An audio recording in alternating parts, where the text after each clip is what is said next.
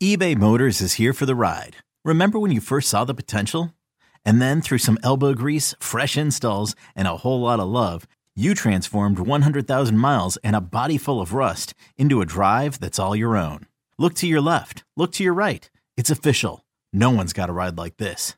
There's nothing else that sounds like, feels like, or looks like the set of wheels in your garage. With over 122 million parts, you can make sure your number one ride or die stays running smoothly. So there's no limit to how far you can take it. Brake kits, turbochargers, engines, exhaust kits, roof racks, LED headlights, bumpers, whatever your baby needs, eBay Motors has it. And with eBay Guaranteed Fit, it's guaranteed to fit your ride the first time, every time, or your money back. Plus, at these prices, well, you're burning rubber, not cash. Keep your ride or die alive at ebaymotors.com. Eligible items only. Exclusions apply.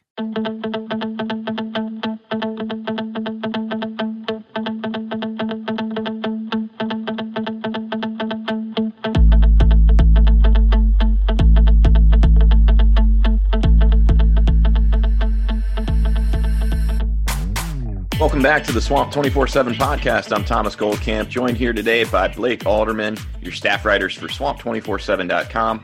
Blake, it's been a busy week uh, since we last podcasted. The SEC has come out with its uh, proposed schedule for 2020, a 10 game conference only schedule. Um, we had actually delayed in recording the podcast the last couple days uh, because we thought the schedule might come out a little bit sooner, sooner in terms of you know who the additional two games are going to come from. So for those who don't know, um, basically the SEC is going to keep the originally scheduled eight games uh, that were already on the schedule for 2020 in the conference, and then they're going to add two more games to that to get to a 10 game schedule. Uh, the league will begin on September 26th. Uh, that'll be the first game. So they're pushing things back a little bit. Start of fall camps pushed back as well. Um, but Blake, this this model hopefully will allow us to uh, have a season, and I think you know I think I speak for everybody when I say that you know the prospect of 10 SEC games Uh, certainly pretty intriguing. Sure, as a college football fan, you're excited. Uh, at this point, you're kind of waiting for the unknown, um, j- just to see who those two games are. I know there's some speculation, but you know, you know, you always kind of want to wait until the dust settles and you see the official rulings and whatnot there. But you know, I'm all for it. You know, having a 10 game SEC schedule, um, I think for me, it's just you know, from from the sports fan in me, it's something different. It's something new. It's something that you can kind of see how it works out. I think Florida has a you know a really really good team. You know, just kind of looking from top to bottom what they bring back and what they have this season. So I'm interested to see how this team matches up. You know, against uh, you know what what you would kind of call a gauntlet. You know, that 10 game SEC straight. That's a gauntlet. That's tough for players. Uh, you know, kind of going through week to week. You know, you don't have you know, no offense to some of these teams, but you don't have some of these kind of drop offs, you know, bye weeks here and there where you kind of playing things out, you know, the whole year. Once Florida kind of had an idea what their schedule was beforehand, you know, you kind of make plans and you kind of plan your season and what you're going to do around that. And now that there's a different, you know, things are going in a different direction, um, you have to see how the, you know, the staff will respond and what they kind of do to get these guys ready to go. But, you know, top to bottom, man, just in general, I hope it sticks. You know, I'm excited to see this play and I'm hoping for some college football this season. Yeah, well, it's going to be really interesting, you know, which which teams Florida picks up because you looked at the schedule, you know, going into 2020, and we talked all offseason about how, you know, this year kind of set up really nicely for Florida in terms of the schedule. You know, you play Ole Miss from the West as your rotating opponent. Meanwhile, Georgia, you know, gets to take on Alabama, and then they also play Auburn before the, the game in Jacksonville this year. All of a sudden, depending on which two teams you add, that may not necessarily be a huge advantage anymore. You know, you're losing those uh, kind of easier non-conference games against you know Eastern Washington, New Mexico State, uh, South Alabama. Those games that maybe you know kind of would have given Florida the runway going into the season to really um, you know start to you know put together what the 2020 team is going to look like. And uh, now you, you, jump straight into conference play. That that first off is a little bit um, of a tougher challenge. And then secondly, you know, depending on who these teams are, you may lose that advantage against Georgia because Georgia already has the toughest, you know, arguably the toughest team from the SEC West in Alabama, and uh, you know, and now Florida, you know, potentially could add a tough team uh, to its schedule. So, Blake, uh, I know there was some speculation, and again, it is just speculation for now. Uh, when the when the SEC initially announced the decision to go to the ten games, that one way they might potentially, you know, build out the schedule was by adding the next two rotating opponents from the cross division. And so for Florida, that would have been Alabama and um, help me on the second team here, Texas A&M. Yes. So um, you know that obviously would have been a murderer's row for Florida, and meanwhile Georgia would have picked up Mississippi State and Arkansas.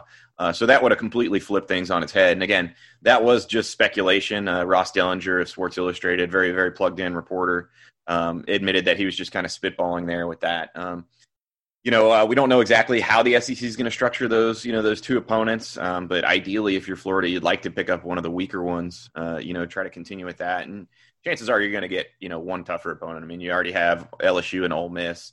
You know, that leaves, you know, Mississippi State, Arkansas, Auburn, um, Alabama, and potentially Texas A&M out there. So uh, the, the, chances that you're going to pick up one additional tough game are, are pretty high, I would say. And again for now, we have no idea how the SEC is going to schedule it in terms of uh, moving games around because you know Florida was scheduled to play Kentucky on September 12th, I believe, and uh, now you know games aren't starting until the 26th. So they're definitely going to have to bump things around.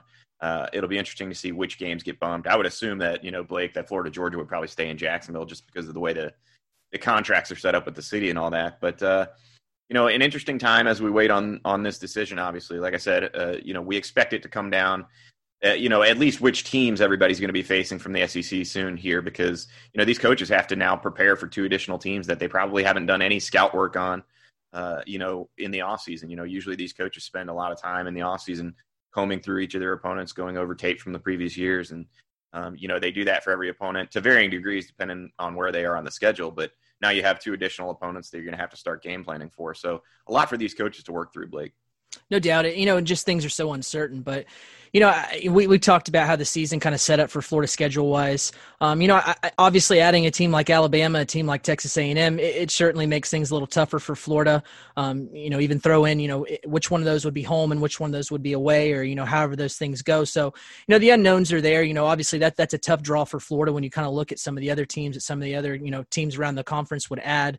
Um, you know, and I guess it's just one of those things where it's just the luck of the draw. But, you know, the, again, you know, the sports fan inside of you wants to see Florida kind of, you know, have this team that, you know, you think is going to be really respectable. Is getting a lot of talk of, you know, being that final four team, you know, just making a run this year. It's interesting to see, you know, how they would match up against, you know, a team like Texas A&M that has a lot of seniors and they, you know, this was kind of their year, so to say, to make some noise in the West. Than a team like Alabama, um, so it, it's interesting to see how that would go. Certainly, I, I, think when you look at you know a favorable schedule, you know, I, I think that that's probably you know, there's the other side of the coin where you think like, man, that, that's going to make things a little bit tougher for this, you know, final four prediction that Florida's getting. But, you know, I am intri- I am intrigued to see them go against Alabama. You know, I, I think that just the team that Florida put together last year, and you look at what Dan Mullen's got, I think that's one where you can kind of truly see.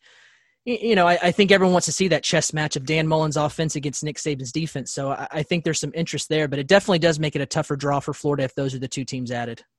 Well, and you know, one of the quote unquote tougher teams. I, I, say that because Florida's had the upper hand in the series that was initially on the schedule was Florida State, and Blake, I think everybody's disappointed to see that one disappear, which was why it was interesting today. Um, you know, Governor Ron DeSantis was having a press conference, and one of the things that came up was uh, you know, just how abnormal this year is. You know, that you're going to have college football uh, play a season where Florida and Florida State don't play, which would be the first time that's happened in 62 years. Uh, DeSantis actually made some interesting comments that uh, you know he might try to be working on some things that maybe they could get that game played. Uh, you know, obviously, it wouldn't be the first uh, time in the history of the Florida Florida State rivalry that the government has you know been involved. That's kind of how the series got started back in the 50s. Uh, you know, was was some legislation that uh, was proposed and ultimately wasn't passed, but kind of put the pressure on Florida, you know, to agree to to play a rivalry game with Florida State. Um, Blake, we were just kind of you know kicking this around. If if for some reason, um, you know, Governor DeSantis is able to um, you know, get these teams on the same page, get the conferences on the same page, and play. I was just kind of looking at the schedules. I, I, think there's only really one date that could potentially work. Um, you know, with Florida starting the season on September 26th and the SEC title game being played on December 19th, um, that really only leaves uh, 11 weeks basically to play 10 games. And uh, you know, Scott Stricklin, Florida's athletics director, has been pretty open that they're not going to play 11 games in 11 straight weeks. They don't want to do that, and that's part of the reason why you know not playing any non-conference games was part of the discussion the SEC had. Blake, uh, it could be interesting. I, I, wonder if maybe they could work some kind of week zero deal, uh, you know, like Florida Miami last year, where Florida starts the season a week earlier relative to you know the rest of college football or, or the rest of you know in this case the SEC. Looking at FSU's schedule, uh, Samford is scheduled for September 19th. Uh, I think it'd be pretty cool if you know if they made it work somehow to uh, maybe open the season with a little Florida Florida State game. Yeah, that would be really that would, that would be awesome if that happened. Just because you have this new coach at FSU, and I think a lot of Florida fans, you know, are kind of riding that high of the last two years. You know, getting those wins, um, and then there's a new coach there that you know you want to see. How, just I guess how different Florida State is, you know, just as a rival. You know, I think a lot of people kind of keep up with them just to see, you know, okay, well, you know, Florida's going to play these guys. You know, what kind of team do they have? And I think again from a sports fan, you have you know Florida open against Miami as a week zero last year. I think there's nothing you know to shake a stick at if they open up against Florida State as a week zero. But I agree with you if if they're going to make it work, and it makes sense just with the gauntlet the SEC is. If you're doing those games straight, you know, boom, boom, boom. I think fitting it into you know that 19th, the September 19th, right there, uh, makes the most sense. A because that's what works for Florida State, just with, with, the fact that that's their non-conference game against Samford, and you know you can't really swap around, you know, ACC games, and uh, there's there's just a lot of hoops still to jump jump through in general. Just with the fact, anyways, that you know there's a lot of contractual talk that I'm sure is more likely what the holdup is from the SEC side, just because they've agreed, okay, we're going to play ten games, all conference. You know, this is what we're going to do.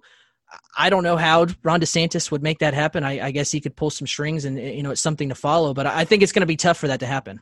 Yeah, no, I agree with you. I think it seems more like a kind of hopeful, wishful thinking at this point than than maybe um, you know something that's definitely going to happen. And I think one of the issues for uh, at least for Florida, and I don't know how some of the other teams in the league have their non-conference contracts uh, worded, but for Florida, the SEC mandating that they play only conference games actually um, is specifically worded in the force majeure clause that Florida has with these non-conference teams.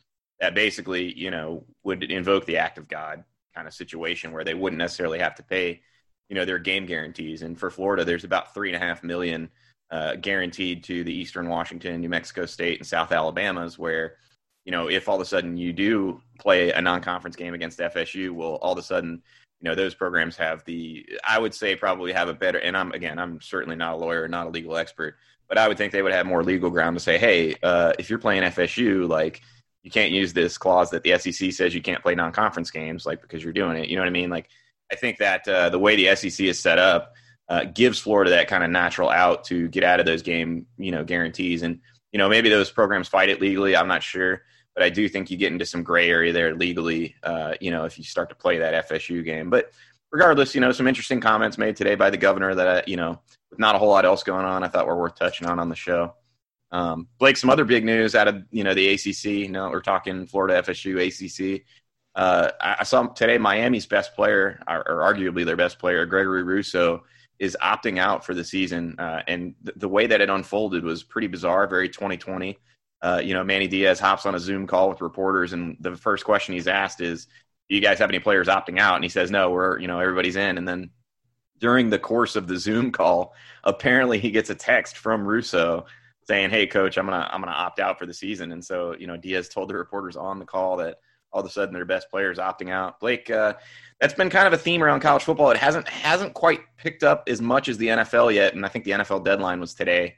Um, we we don't have any sort of deadline in college football, so do you think like uh, you know a star player like this opting out, you know, leads others to maybe start to consider it as well? You know, it might. I think, it, if anything, it, it, might lead to conversations being had. You know, you talk about Rousseau. You know, Penn State's Micah uh, Parsons is another big time college football guy. I think when you're starting to get in the in the talks of you know these big players that kind of send a shockwave through college football just because when you think of you know i guess so to say household names this year you know those are some of the names that come to mind you know these you know parsons rousseau those are some of the guys that are considered some of the top players in college football. So i think that that probably opens the conversation for some of those guys. You know i'm not sure how it's going to work in the in the grand scheme of you know if if some guys are going to cross that line and do that or if they're going to hold back. I think it's a little bit of a different beast with some of these guys you know obviously you're playing for you know, a chance to rise up in the NFL draft ranks. You know, you're playing for a lot of things, but I think at the end of the day, all these guys want to go to the NFL. I think putting film out there, it makes a little bit more sense for maybe some guys like that that are certified, so to say, first round, you know, no brainer type guys that, you know, if they don't play, it's not going to hurt their draft stock. Sure, more tape could, you know, move up or move down, you know, from, you know, being picked, you know, four to pick 12 or something to that. But I think overall, you know, I, I think that we're going to see guys – if they're not dealing with some kind of health hazards, you know, just being around family or, you know, if they have small children or something like that, I think that's one thing. But I think a lot of these guys are, are going to kind of wait things out. And I think I think some of these guys can't afford to basically sit out the season. Not everybody, but I think that you know there there are conversations to be had. I don't know if this is going to send a big shockwave through college football, but I would be I would not be surprised at all if there are more down the road, um, just kind of around the sport that, that do decide to make that move. Yeah, well, I think you know college players. You, you kind of hit on it. You know, they they haven't quite made it yet. You know, most of these NFL guys, if they've put in a couple seasons, they've already made you know a couple hundred thousand dollars at the minimum, maybe several million. You know, you have the flexibility to to play that safety option. Whereas for a lot of these college players, you know, if that is their dream, you don't necessarily have that luxury. I mean, because you don't know how your coaching staff's going to view that and um, you would hope certainly that any coach, you know, treats this the right way and you know is is understanding of players that want to protect their safety. Uh, but the reality is, I mean, you know, this this is a business. It's you know, it's high level athletics, and uh, a lot of coaches won't look very favorably on players sitting out, and uh, yeah, that's just the reality of the situation. Blake, we actually saw a couple um, Florida players kind of discussing it on Twitter this weekend, and I think we wrote about it. Um, off the top of my head, I know Zachary Carter. You know, when the Pac-12 came out with their uh, you know coalition group of players listed demands for the league, um, he was a guy that was pretty vocal about you know supporting their move to do that and, and making their voices heard. I think more from that standpoint of you know speaking up for what the players feel like they deserve in terms of compensation and all. Um, but in any case, he he was at least you know talking about the, the idea of opting out and then uh, you know, um, Kadarius Toney came out and said, you know, maybe opting out's the move, and you know, Jacob Copeland kind of said, yeah, maybe you're right. We definitely have to think about it. Are there any UF players that you think make the most sense, or that you wouldn't be surprised at all to see opt out this year?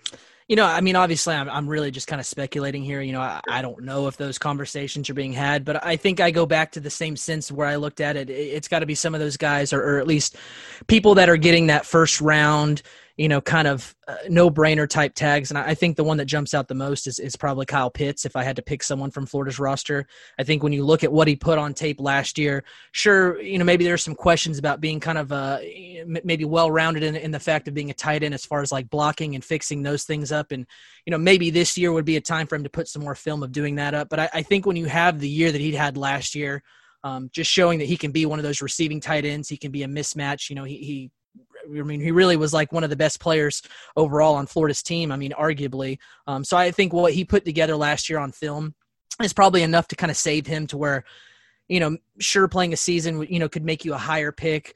Um, but I think for the most part, I, I, think a lot of people kind of agree in the sense that he's probably going to be a first round pick or at least a very high NFL yeah, draft pick. Past a second, I think. I, I, would be very shocked if he did. But again, you know, I'm not an NFL draft guy. I'm not in those rooms. You know, I'm not having those conversations.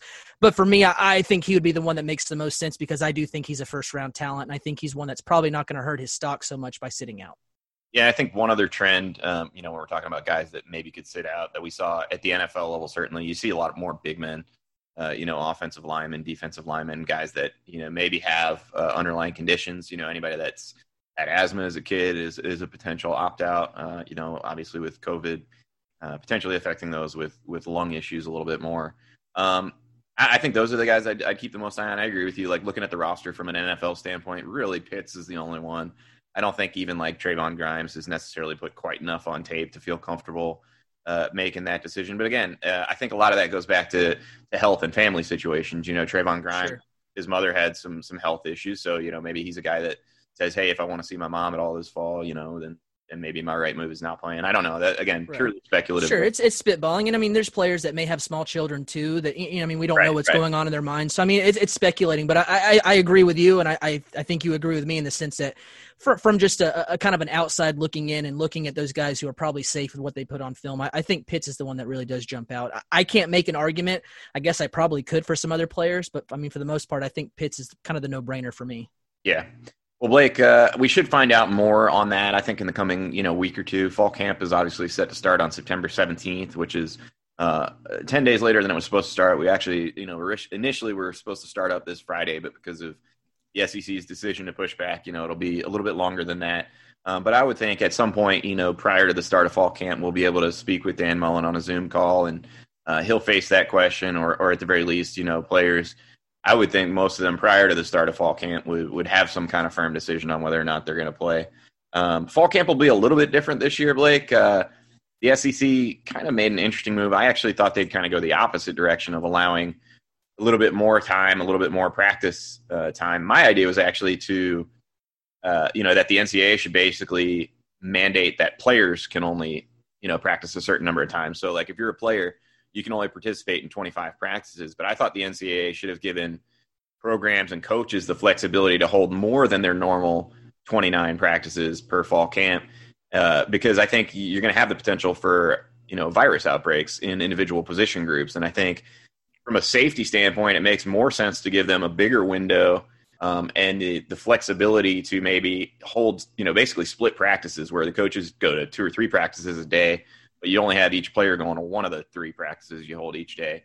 And then that way, if there's outbreaks, you know, once these guys are quarantined, they can come back and they can, you know, make up for the quote unquote lost practice time. Um, but the SEC didn't go that way. They're, they're going down, shrinking down to 25 practices. I believe players can only practice on five days per week now as opposed to the usual six. Um, and there's a little bit less uh, time overall. So, an interesting move there. Um, but for now, Blake, I, I, think the consensus, at least at Florida, is that you know the start's looking pretty good. As of last update with Dan Mullen, uh, Florida had zero cases. Uh, you know, basically what was going to be going into camp on Friday. Obviously, again, pushed back a little bit. Um, but I think Florida's done a good job of containing some of the outbreaks.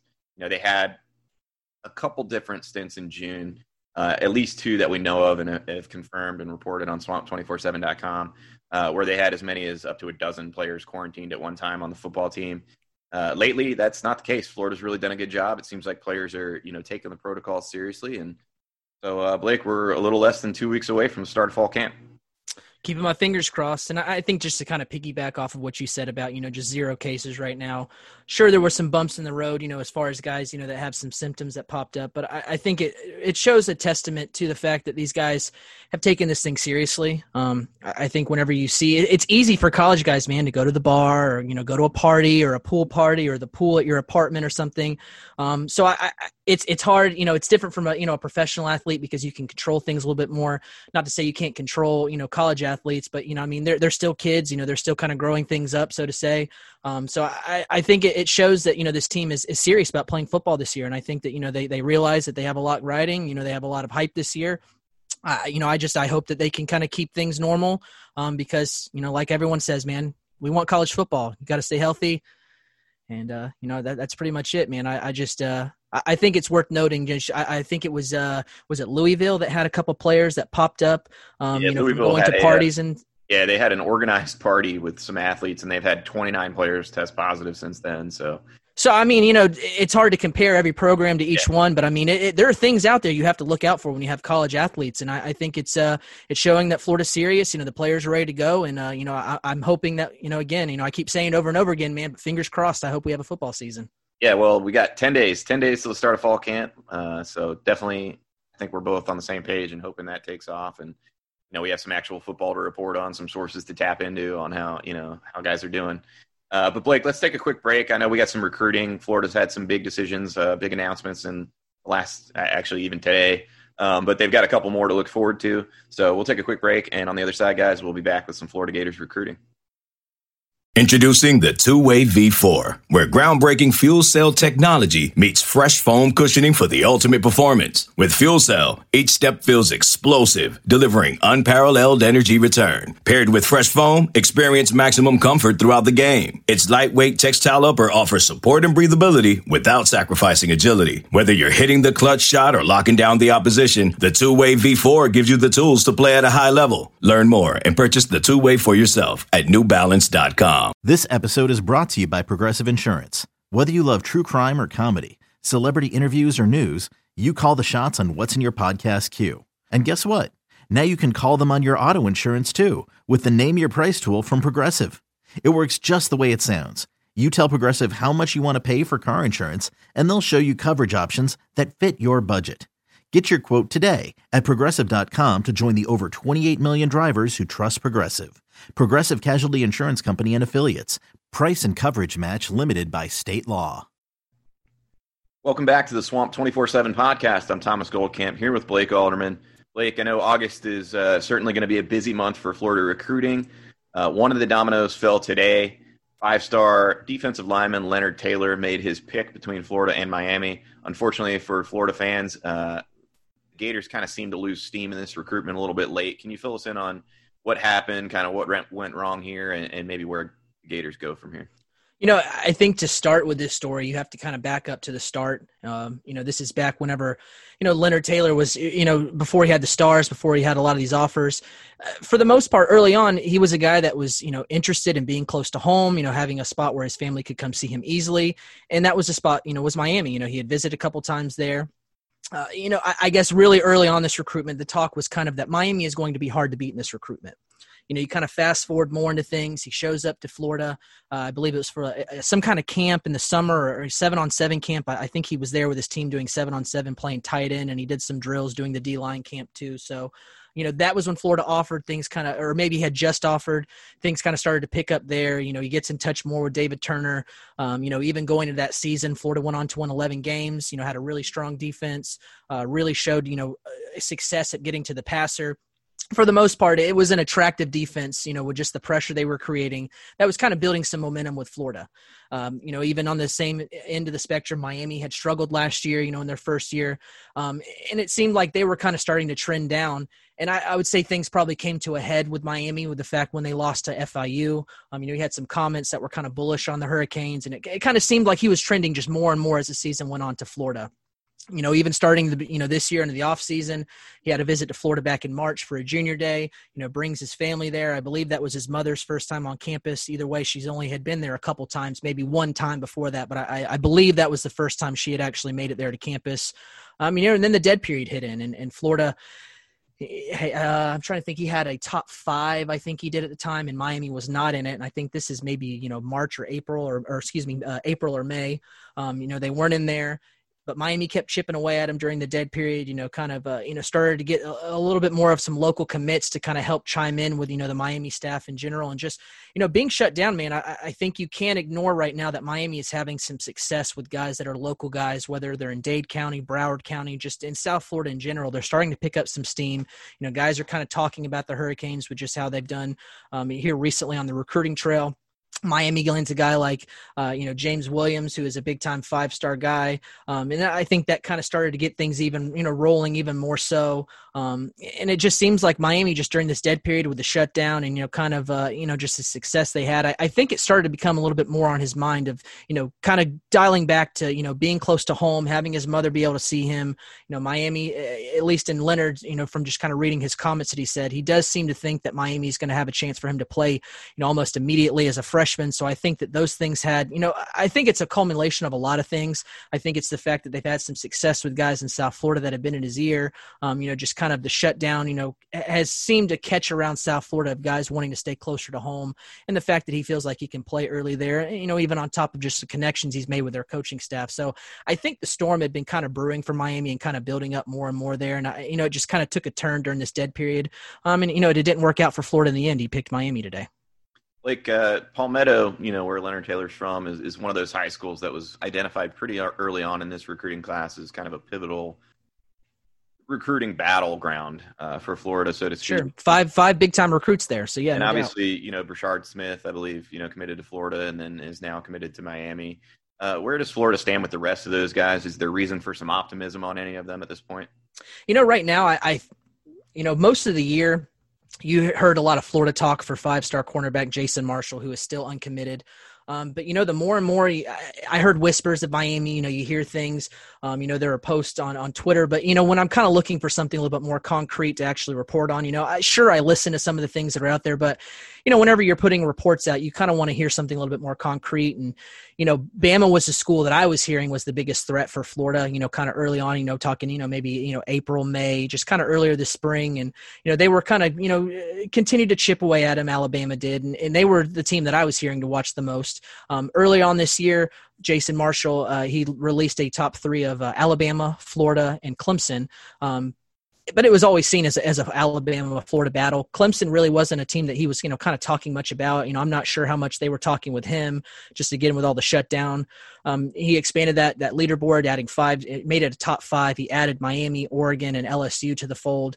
Miami was really the only team that we you know you even worth watching whenever you add those teams. Um, but it seems like Miami, man, they, they kind of in the same sense to where you know just the juice they've got down there in South Florida, kind of building things up. Um, you know, they're really pitching a chance for him to play early. You know, um, and it just seems like little by little, you know, even kind of under the radar. And you know, I've said over and over again, I think that I've slept a little too hard on Miami in that recruitment with Jason Marshall, and it seems like right now that you know Florida has has slipped there. Um, I think Alabama is still a team in play. Not to say that Florida's not in play, but I, I think they've slipped back.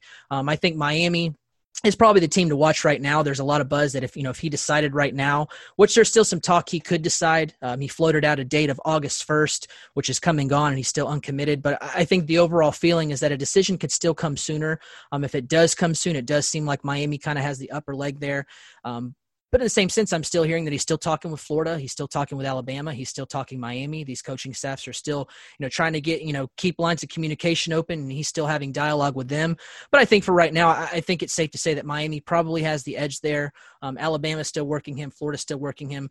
I know 24 7 Sports uh, recruiting director Steve Wiltfong actually reported that he is hearing Miami and Alabama are the main two schools there. I haven't heard that. I can't confirm or deny that. Um, I think that those three schools are probably the most ones to watch right now. But uh, again, I think if there's one team to pick out of there right now, I do think it's Miami that has the edge right there. And I think if he did commit sooner than later, I think they're going to be the pick. Um, and another guy too at Palmetto, uh, four-star safety Corey Collier. Uh, he is set to make his uh, college commitment on August 10th, uh, which will be next Monday. Uh, final three for him: Florida, LSU, and Miami my 24-7 sports crystal ball is on florida right now uh, with just a six confidence meter which isn't really high and not really low. I feel okay with my pick right now. It does seem like lsu um, who had been okay with kind of just the names they've had on their board with dbs you know target wise it seems like they're going to kind of pick things up a little bit more and it seems like they're going to press a little bit harder. I- am definitely keeping an eye on if there's any movement there. Um, and i'd be lying too if you know just the success miami's had at south florida not only there but just at palmetto right now. Um, I, I would be lying if i wasn't watching them too. But I think the the the feeling I have right now is I feel okay on my Florida pick there. Um, but I'm definitely watching to see if there's any movement, just because just the way some of these recruitments have gone. Um, you know, there may be some signs there, but you know, some of these things do change rather quickly, and I'm kind of seeing if there's any late movement there with LSU kind of picking things up. Again, I'm watching Miami, but for right now, I feel good on my prediction with Florida. Uh, Florida can certainly sell playing time at safety, having the four senior safeties that are going to be gone after this year, no doubt. Like, uh, is there are there any other upcoming decisions or, or other things that Florida fans should be watching when it comes to recruiting? Uh, you know, right now, I, I, mentioned on our last podcast a couple guys who are possibly looking at making some decisions sooner. You know, the guys I just covered now. Uh, four star linebacker Jeremiah Williams out of Alabama was a guy who was talking about making a decision sooner. Um, he's kind of backed off that. He's going to wait a little longer. Um, you know, Florida's got some guys uh, that are looking to make a decision sometime in the month of August. And you know, they're they're a, a school that's on their final list. You know, a guy like JUCO cornerback Khyree Jackson. Um, but I don't think Florida will be the pick there. Uh, you know, another guy like Nathaniel Wiggins, who I don't think Florida will be the pick there either.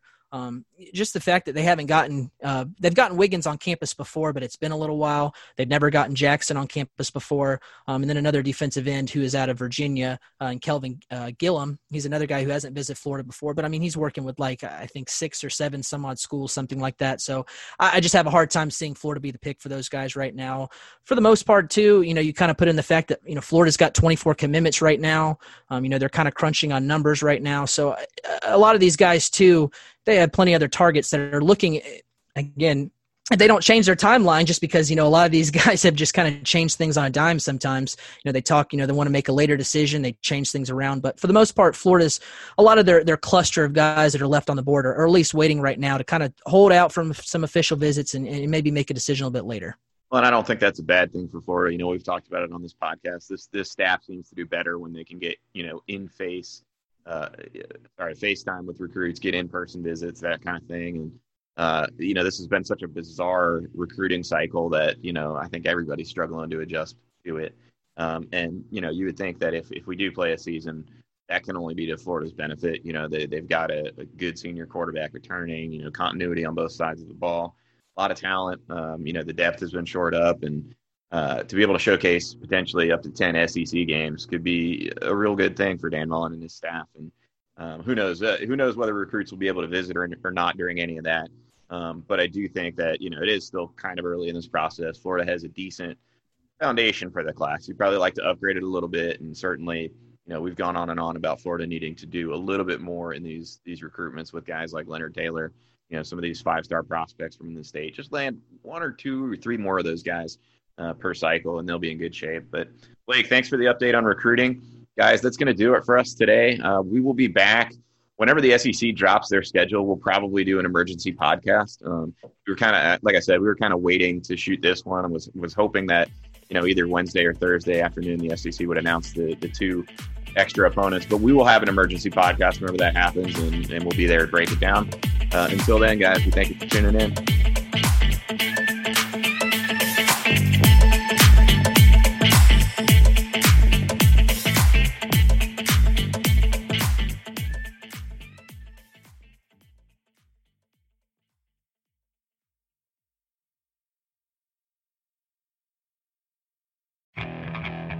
Okay, picture this.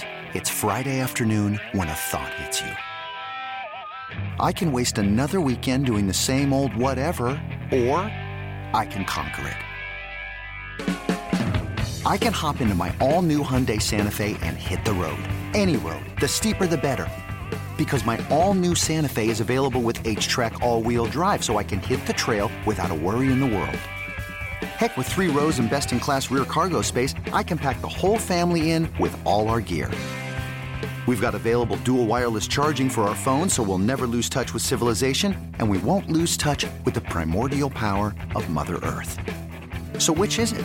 Waste the weekend or do something a little more epic? And conquer it in the all new Hyundai Santa Fe. Visit HyundaiUSA.com or call 562-314-4603 for more details. Hyundai, there's joy in every journey.